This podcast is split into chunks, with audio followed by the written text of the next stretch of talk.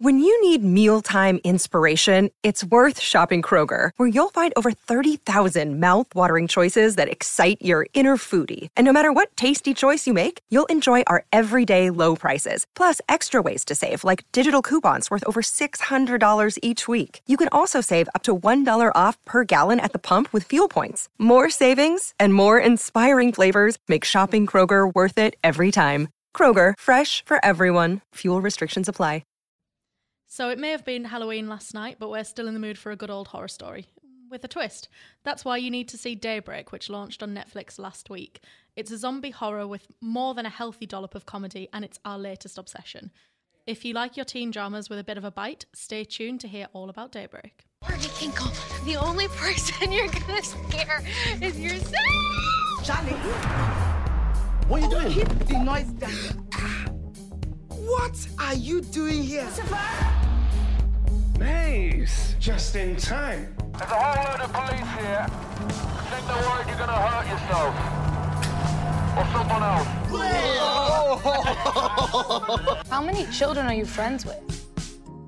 So my name's Helen Daly, and I'm here with Minnie Wright. Hi, Minnie. Hello? and we are here to talk to you about Daybreak. So, what is it all about? It's a kind of bizarre post apocalyptic comedy drama. Very teen. Is that all of them? is that everything? it ticks a lot of boxes. yeah, it's got a bit of everything. And it was originally a comic book created by Brian Ralph.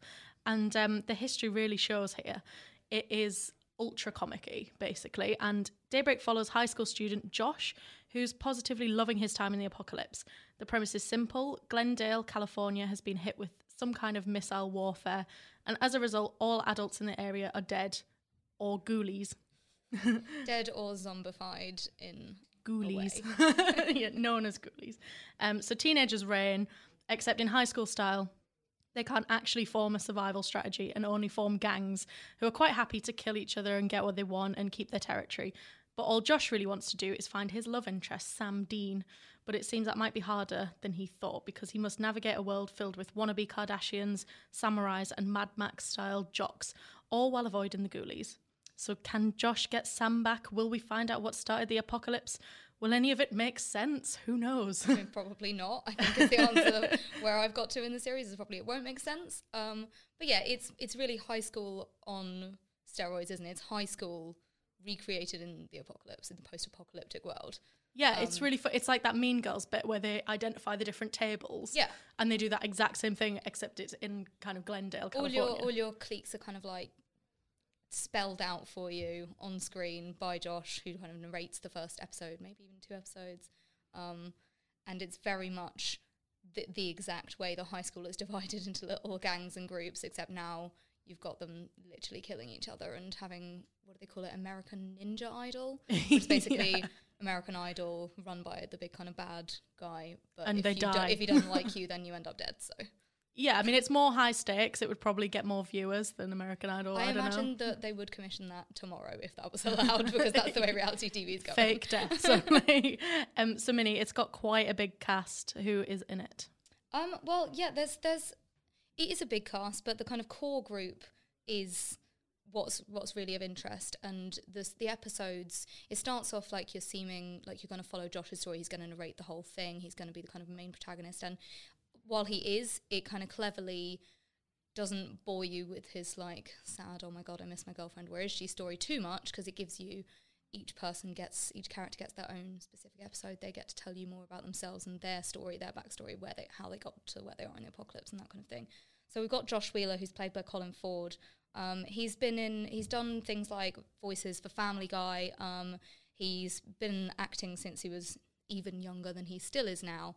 Um, he was actually Steve Danvers in Captain Marvel as well. Um, he was in We Bought a Zoo as one of the kids, that kind of thing. It's not like a massive um, CV so far, but he's kind of recognizable. Though. Yeah, he he feels. All, I mean, that is the thing as well. About I felt about everyone is they feel really familiar, yeah. even if you don't know them. Yeah, um, which is maybe something to be said for like how s- certain elements of it are a bit cliched, and it is like lots of it has been done before, but there's enough that keeps it fresh that it's maybe not too much like that.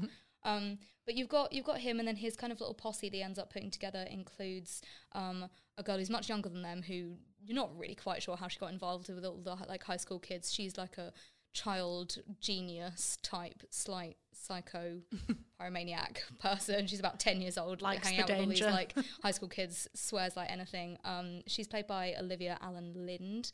Um, she's got quite an interesting background to her already. She's already played like a young Dolly Parton in um, Dolly Parton's Coat of Many Colours or something like that, movie about her life growing up. Um, she was in Transparent. She's been in Revenge. She's been in The Young and the Restless. She's done loads of really big US TV shows, and her talent is probably one of the greatest that comes through on Daybreak. I think for sure. Um, and then you've got Wesley Fists is the other um, ex jock bully who used to bully Josh before the apocalypse happened. Who we love.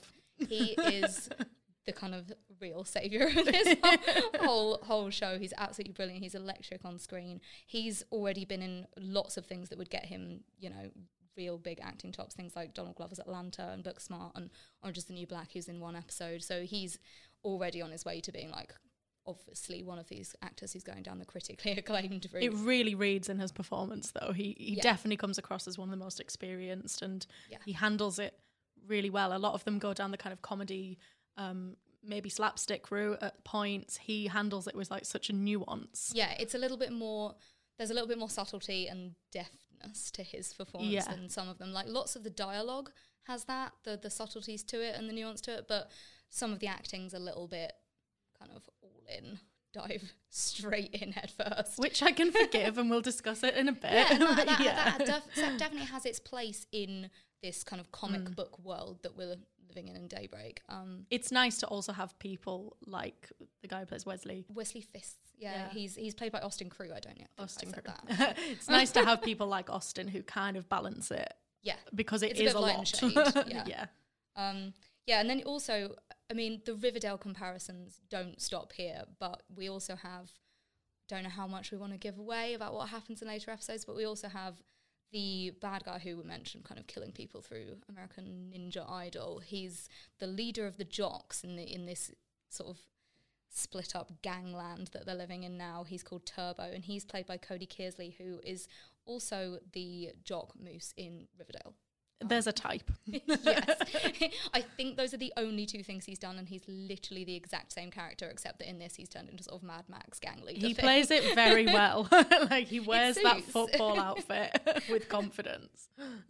Yeah. Um. That I mean, there's there's loads of other people that we could talk about, but I think the main one that's worth noting is the one who plays the principal, and we've got Matthew Broderick on board. Love. Ferris Bueller himself. See, I only knew him genuinely from Inspector Gadget, and I will have no judgment about this. the producers, like he, I mean, he's he's Inspector Gadget was a brilliant film, though, and yeah, but we love Matthew Broderick as a whole. Yeah, he he bring, he really nails the comedy early on in Daybreak. Um, there's, and then he has more part to play in the post-apocalyptic world, but we'll His role changes. yeah. i- Another It thing, we do get to see like a different side of Matthew Broderick. Um, you see all sides of him, in fact, without saying too much. I wish. but um, you know, it's um, I, I really want to talk about Miss Crumble as well because she is a very very strange character. Krysta Rodriguez. She is the small Josh's small gang, um, or trio as it is really for the first several episodes. Yeah. It's not really a gang. Um, they're like the outcasts, I guess. They come across one adult who seems to have, yes, she's turned ghouly um, in this kind of zombification that's happened from whatever biological warfare has gone on that's caused this apocalypse.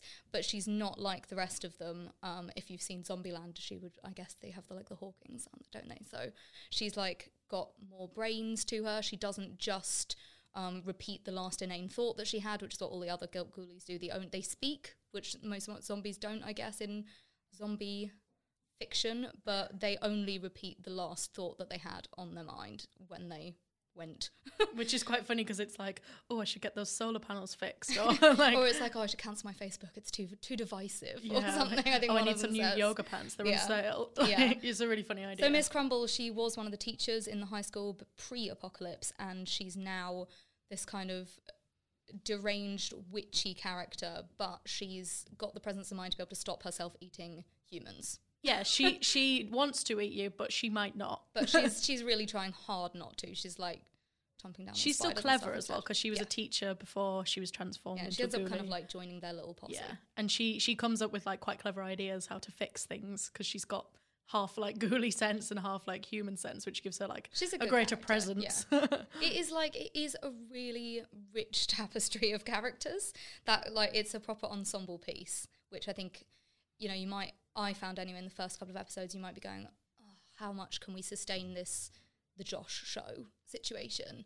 And actually, it's it's not the Josh show. It's really about all of these people, and you kind of delve into themes of you know teenage life and life in general and it does tackle a lot of big topics but it tackles them in a kind of very modern um teen appropriate way in a sense but with with adding kind of like the smarts to it at the same time as humor while they're approaching it in that way yeah, I mean, I don't want to you know blow my own trumpet, but I did a dissertation on zombie fiction. here we go here we go Here we This is go. It started now, and um, no, I remember one of the um, one of the major kind of discussion points was that a zombie film must always reflect kind of the period and the concern that it's made in. right With Daybreak, I can't really pinpoint it. There's quite a few. yeah i mean well maybe that's because in the current climate we've got a lot of big Yes, concerns it's quite reflective. um, the, I guess the one thing that would be a massive kind of global issue at the moment, which it doesn't really get into in this season, whether it will in potential future ones, I don't know, is climate. Yeah, we, don't hinted. know what exact like that they, they they mention it and then they just move straight on. so we don't know what's going on with the climate emergency. It's but there. it's obviously got to be a background aspect, but it's really not addressed in this first one. But it is it tackles um, you know gender and sexuality and race and in ways that don't make it too um, super clean PC um, standpoint, but in in ways that do m- come from that position, but without kind of like taking themselves too seriously. Like they can make on PC jokes, but because they're coming from a place that is correct. yeah, and it kind of like it kind of en- encapsulates everything into just the worries of being a teenager. like, Yeah. there's so many issues that they have to deal with. I guess nowadays. it's distilled down. Lord, to I'm glad I'm not young Yeah. anymore. it's distilled down to like high school problems, yeah, but they are There's some big of microcosms of really big issues. Yeah, and I think that's quite nice the way it does it because it doesn't ever like overshadow or become too like preachy or it's not preachy at all. Yeah, it's a reflection, which I think Yeah. is what a zombie movie probably should be. It's educational and informative, but that sounds so not fun. But it actually is fun. yeah, yes. So one of the like funnest things about it is the cinematography. It is one of the most gorgeous. bizarre things I've ever seen. It it, ta- it takes that real like the kind of modern comic, um, whether it's film or series approach, and plays in different like aspects into the the format and everything like that. But it's also just, I mean, the location. I think it was shot in New Mexico, and just the light. It's, it's set in Los Angeles, Glendale, apparently. But the light, the kind of sunsets, the dust, the kind of like tumbleweed world they're living in is stunning. It's so beautiful. Yeah, it's like it's the desert perfect. kind Yeah. of thing because it's it has been you know decimated the mm. land, but at the same time you have within ten seconds of the show starting, Josh is speaking directly to you. Like, Yeah. Oh, so you might think that being in the apocalypse is really boring. The first episode is super heavy on the breaking the fourth wall, like really heavy. But I love it. I'm there for it because he is the narrator, and I guess like you know that's what they're choosing to do with the comic book style. They've gone for the narrator, so why not have him as your main character? As and then you have like a little later on, you have Wesley's episode, which um focuses on where he's come from. He's in the post-apocalyptic, uh, try again, post-apocalyptic world. He was he's stuck with his Josh jock gang for a while, um, and then decided actually I need to. For reasons that become clear, I need to kind of cleanse my soul of like all of the evil that I've done. He goes down a samurai route, and it turns out in his past he's always been obsessed with samurais and so you get this one episode that's got a really interesting format to it where they they use they almost they flash up on screen you know like comic strip moments and they turn it into animation and that kind of thing so that's it, it's it never gets boring like every single episode you watch it throws something completely new in to the style Yeah, you literally like don't know what's coming next. Like Miss Crumble, her episode is kind of set around her being in a sitcom. so she's there like, "Oh, isn't this funny? Like I might eat you." and then like she does and then she has like a really awkward sex scene and like it's all like sitcom humor and it's really funny, but also it's like, oh my god, it's very clever, but it is like if you watch more than one episode in one go, it's a real like you get like whiplash because the style changes so dramatically episode to episode, which really reflects the fact that you're flipping from character to character, which is a really clever setup, I think, for what for what they've done. We should mention that this is um, from the creators Brad Peyton and Aron Eli Coleite. Um, Aron Eli Coleite did Heroes, he produced Heroes, so it's got that link with the kind of comic graphic novel superhero vibe as well. Um, and, and it he does that really well. It's very in at the minute. Obviously, like Marvel and the Avengers, you can't really Yeah. ignore the success of comic books and kind of superheroes and stuff Yeah. like that at the minute. This just flips it completely because it it turns into one of the most self-referential shows that I've ever It's seen. very referential. It's full of intertextuality. It's one of those shows that you pick up something new every time you watch it. So Yeah. one of my favorite moments was like a conversation between two guys. I'm, can't really say it without spoiling it.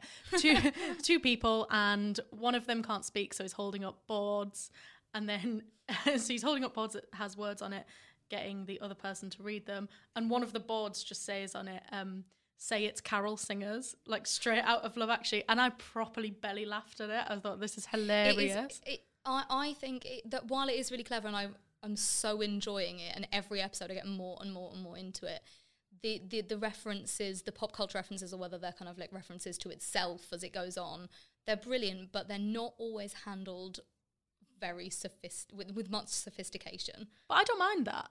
I don't mind that. But no, what I think while some of them are supposed to be hammy, there's some that it is not the best made show ever. It's it's one of the best ideas I've seen in ages, not always executed brilliantly. So like you kind of have to forgive some of the like more like heavy-handed moments and just kind of enjoy the fact that at least they're giving that really great idea a go. Yeah, and I guess you know we've talked a lot on this podcast about kind of the campness of some of Netflix's shows at the minute. Oh, this Oh, is really I hadn't noticed. Have we? When? this Every- is like one of those incredibly camp shows that is just it's so excessive. Everything is like so as like you said, potentially heavy handed, but I think it's done really well at points. One of the points I think it is handled really well is the music. Yeah, music's like great. it's like a film score. yeah, Uh, but like punctuated with kind of like. I mean, I don't, I don't know how it can be nostalgic when this is clearly aimed at people as young than us, but like punctuated with like almost nostalgic like pop punk and My Chemical Romance teenagers. Exactly, it's so great, and I don't know why. uh, Like maybe I'm just super disconnected to the age from the age group that it's supposed to be. Maybe it aimed is at, aimed at us. Maybe it is. Maybe we are the target demographic. Yeah, it's like, look what's happening to those younger than you. it it is incredibly ambitious though. And do you think it kind of lives up to the the standard it sets itself almost? no, Okay. no, I don't. Expand. I know you do. I love it. I mean, I just like wh- while while it tackles the, these really big issues and it throws in this really clever humor. Maybe it's the acting. It's probably a little bit down to the directing. Doesn't always land perfectly. It always lands well, which is why I'm really into it. It doesn't land so badly that it takes you completely out of the moment while you're watching it. But trying to pack this much in is not the mistake. The mistake is maybe just like somewhere along the line who was hired, because it doesn't quite. It's not quite as well honed as it could be. Um, it could be tighter, I guess. yeah, I guess it could be. I will I will say that. I, however, am like fully obsessed with it. And I think it is because of the ambition. I think so so regularly we see shows that try and set out and do something and then like just don't really do it. This is like full on, you know, stuff that goes on the wall and like really, really goes for it, really, really hams it up a bit. And I think I don't mind if it's too much. I would mind if it was too Oh, yeah. little. No, no, the, the too much is not a problem. It's like, Yeah. if anything, it should be commended for going full tilt for these, like, really, like, it's really ambitious to try and pack this many styles, this many ideas, this many characters, this many themes all into one show, especially when you're going to put it under this kind of umbrella of the, the teen super woke comedy and zombie thing that it's trying to do. Like, it's a lot to try and assimilate all into one. And go, there's the only way to do it right is to go full tilt and just risk it not quite landing all the time because at least then when it does, you're landing it really, really well. Like the worst thing, like you were saying, is shows at the moment that come up with really innovative ideas and then half go for it because they're too worried it won't come off. Yeah. At least this one goes for it. this kind of reminded me in a very very different way of the OA when that hit it was so bizarre. Complete change of pace. literally like completely different shows but like the the ambition that's what it reminded me of you know not everyone gets the OA that's fine not everyone will get this but I think that's another show that saw what it wanted to do had its vision and really just went for it Yeah. and I really really appreciate and that seems to be when Netflix, Netflix really pulls stuff off. yeah It's not sitting on the fence. It's not being a wallflower. How many more cliches can I come up with? Um, Keep it's- going. I can do this. Um, it's it's really going for it. It's all in. Yeah, and and you know it's it's very very different in that respect to something like for me Riverdale that it will be compared to obviously. And I'm about um, to. yeah, here we go. um, which for me is it never quite hits my expectation of it, and that's why I can't enjoy it. I mean, it it definitely has similarities with Riverdale, while while it also is obviously completely different in other ways. But yeah, it Riverdale does does hold back in certain ways, but it does.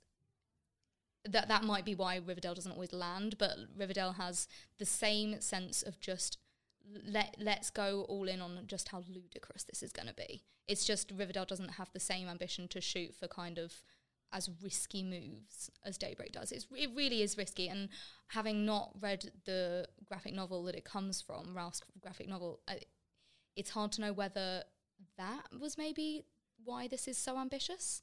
Yeah, I think Maybe he- that comes up with this many references, this many um, kind of different textures of. he kind of would, would serialize it online because it was kind of becoming more popular. So I think it eventually became a little bit supply and demand. Um, so that's maybe why when we hit the last episode, you have like a completely bizarre ending um, that is worth tuning in for. Um, while while there's a bizarre ending, it's also it's worth noting that throughout you have bizarre twists. Like just when you think you've started to like you're okay, I know what this show is now. It's it's a lot, but I know what it is, and then suddenly it's not. It's more. it's completely different. It's it's done a complete 180 again, and it's for one episode or half an episode or five minutes. It's a completely different show. And you were so into the zombie aspect of this and the story aspect of this and the epicness of this tale that you actually brought this up in a tweet. I saw this come up on my timeline. Yes, Where thank you, you for gone with mentioning this? this. so I said in my tweet that I think Daybreak is kind of akin to James Joyce's Ulysses. As, and we're talking about ambition here, so this is clearly the theme. Yes, another incredibly ambitious novel, and I'll tell you for why. Please tell me for why. James Joyce's Ulysses, you turn the page and you don't know what genre you're going to get. You don't know if you're going to get a play. You don't know if you're going to get a monologue. You don't know like what kind of style you're going to get. Is it a horror? Is it a comedy? Is it just the most bizarre rambling of thoughts? You don't know what's going to come in the next chapter. And this is like I don't like 20 odd of God it's years since I read it. 20 odd chapters of every single one is different. That is what I got with Daybreak. And I Yeah. loved Ulysses because of that excitement. It is exciting. And I think that's why I really, really connected with Daybreak because every single time that Netflix was loading up the ne- next episode, I was like, okay, well, one, I don't know who's going to be the narrator. Two, I don't know what style it's going to be in. I don't know if there's going to be some kind of bizarre twist. I don't know if nothing's going to happen. yes, it could be a really quiet episode. yeah, because there like, were those yeah. really quiet episodes. And while they might have still been like quite powerful and important to the story, they weren't as bizarre as the ending. So I think for me, that is what prompted me to do this uh, remarkable tweet, which had a lot of engagement. and um, yeah, and I just thought that is the kind of ambition that I want with my show. I want to be surprised in this day and age where you don't know what's coming around the corner. It is really. It's good. You're right. I, I love that you've managed to succinctly actually link these two. I bet no one else has done this, and I love it so much. Um, Welcome to my TED talk. Thank you. Um, but it is that is the it's so refreshing to to tune into what is really it's a teen comedy drama. Um, But which- unlike Riverdale, but- it really succeeds in shocking you. but yeah, you're you're really you're tuning in. You're like, this is it's a wild ride every single episode. And um, as well, compared to you know other zombie shows at the minute with The Walking Dead, which we can't really ignore We yeah, without mentioning. Obviously, um, it is kind of failing in the ratings at the minute. Um, you can't ignore that the audiences are tuning out of it, whether that's the story, whether that's fact that zombies. been going for years and years and years. There is there is kind of like power in longevity sometimes, but um, you know, name one. um, fan base of which I am one. Um, you know, I do like The Walking Dead. I think it does have some really really interesting kind of stories to it. However, this is where zombies should be going. Really, this is like this is totally reinventing the zombie horror. I mean, I'm. I see what you mean, but I'm, I'm also kind of inclined to disagree because I, I kind of think essentially it's not a zombie show. Yeah, It's it's it's against the backdrop of like an apocalypse. You you the the ghoulies that made like a really big deal of in the first ten minutes, and then you see them like once an episode, if that. And then you discover sometimes like, they just kind of like stagger around, and they don't even do anything. um, they're just kind of like in the background of a scene, like extras. So it's not really a zombie show. So I mean. In that way, because I'm not really a zombies person, I'm, I, I, yeah, oh, you know what? I'll agree with that because this is where the zombies should be going, and that we shouldn't really be doing zombies. Be doing in all more fairness, interesting. in The Walking Dead though, the zombies aren't really a threat anymore because like they they've had what ten seasons of them. Yeah. like they know how to control them now and they can use them as a weapon. and that is kind of without spoiling anything, you know what we see in Daybreak. Um, and you see these zombies that are just in the background, and maybe that is what we need to be doing with zombies until someone can reinvent them again and make them Someone scary. could come up with something fresh. Um, so the good news is that season two of Daybreak is on the cards. Um, so Coleite he has um, he has confirmed that he's writing it, but whether it will be picked up by Netflix or not is yet to be seen. But um, he spoke to Inverse and said, you know, we have the full writers' room going. Season two really turns things on its head. Then speaking about the cliffhanger, he- said, you know, you won't see it coming, and that definitely sets up fans for season two. Everything about this show is about point of view and who is telling the story. The hint I can give is you can't trust us, you can't trust anybody. You have to think about who's telling the story and their point of view, and how and why they're going to tell the story in the way they're going to tell it. And he adds, So to- he's added to Den of Geek that um, if season one is the epic love story, season two is the epic breakup. Ooh, that feels like a spoiler. um, no spoilers intended. um, yeah, I mean, yeah, Ralph has, has said that he's working on other books, so it's they, they've obviously Carlet's p- confirmed that they've got a writers' room working on the potential for a new series. But interestingly, Ralph has said that he he is working on more of the graphic novel, but he has categorically denied that he's going to consider the show in doing that. He's wanted it was obviously a passion project for him um, before, and that and it turned out so well. It turned out to have such a kind of cult following. Um, and he's actually not going to consider kind of Hollywood and Netflix in his writing. He just wants to write it for what it was before.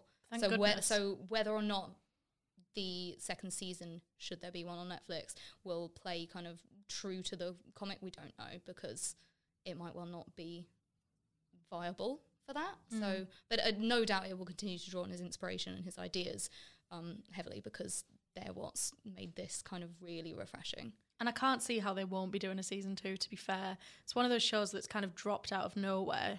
Very little, you know, Very little promo. Didn't really know it was coming. No, I literally didn't know it was coming. And then it popped up on my Netflix. I saw the trailer and I thought, that looks that cool. yeah, I'll watch that. And that's why we're doing this podcast today, because we really think that people should kind of watch this show because it's, they might not it's have heard so it. worth a go. It's getting Mm. really mixed reviews. Like, um, I mean, even in this room, it's getting its reviews, but it is like critically. But it's still like saying watch it because you kind of need to make up your own mind on oh it. yeah, definitely. I, I mean, I'm really enjoying it, but there are people who are more on my side and further down the spectrum than they are on your side, and Yeah. they, they don't think it's worked. They don't think they pulled it off. I think that's maybe the point of it, though. And I think, you know, in a second season, I don't think they should really stray from what they were doing in the first season because for those who wanted to see it and who wanted to see it made and who really enjoyed it will just want more of that. They don't Yeah. want to see it tamed almost. Oh yeah, no. The worst thing would be if they like cleaned it up and made it like a really kind of average show. They made it abide by normal TV show rules because it just doesn't, and that's what makes it so interesting. Mm. So, what's your final review on Daybreak? Really, really fun.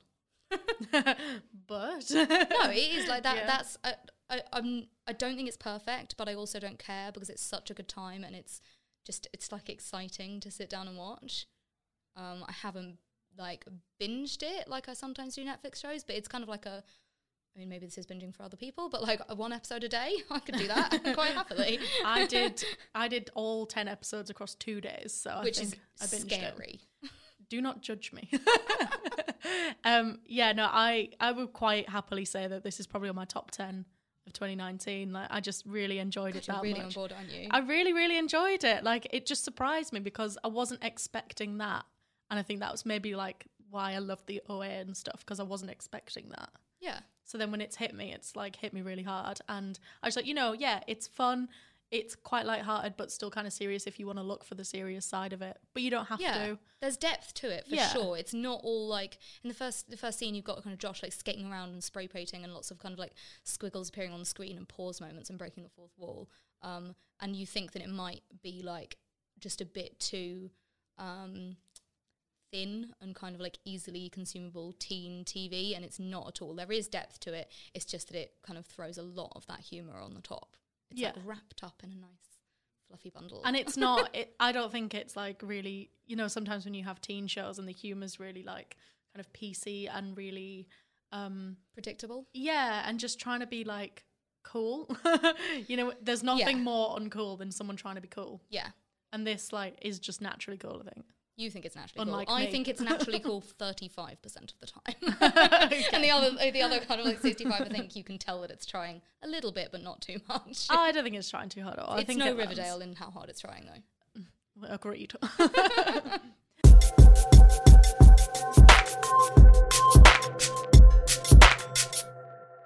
um, so since it was Halloween last night, I thought we would conclude our podcast today with a little debate about whether zombies are dead or not. You clearly have a strong opinion on this. Go on.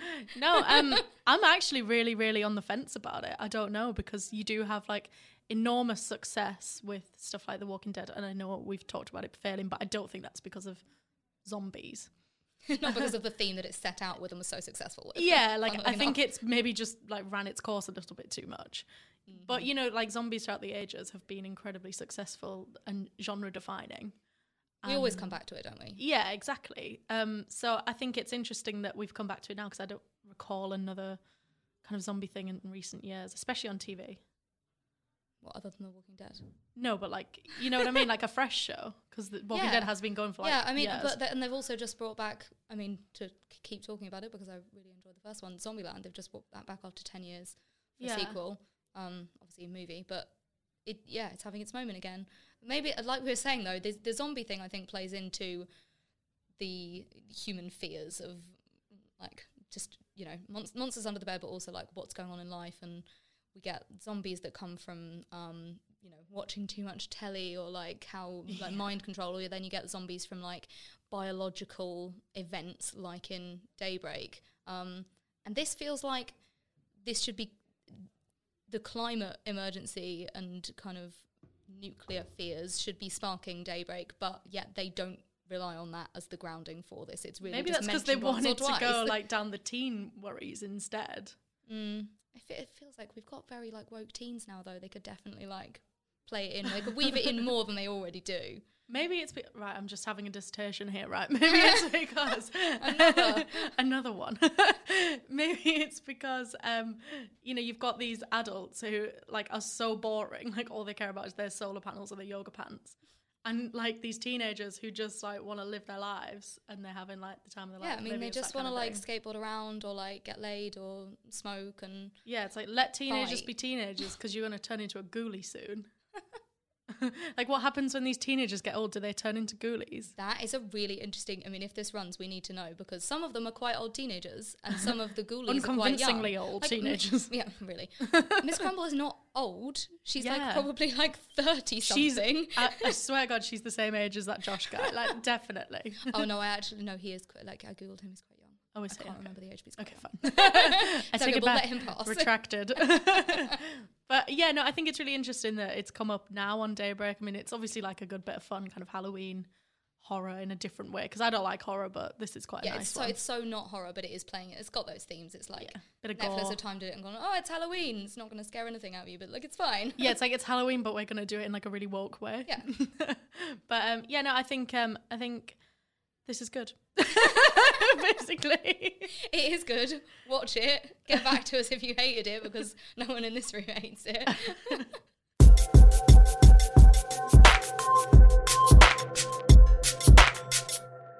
okay. So that's all for this week. Thank you so much for joining us on our daybreak adventure, and we hope you love the show as much as we slash I do. and thank you very much, Minnie, for joining me. Thank you for having me. You're very welcome. And if you liked what you heard from us, please make sure you give us a follow on Twitter at NetflixPod and get involved with the debate. Let us know what you thought about Daybreak and if you liked it or not. Next week, we'll be discussing the end of the flipping world as it after its season two release. We'll have everything you need to know about the highly anticipated series, and if you're a fan of the show, you will not want to miss this. We'll see you then.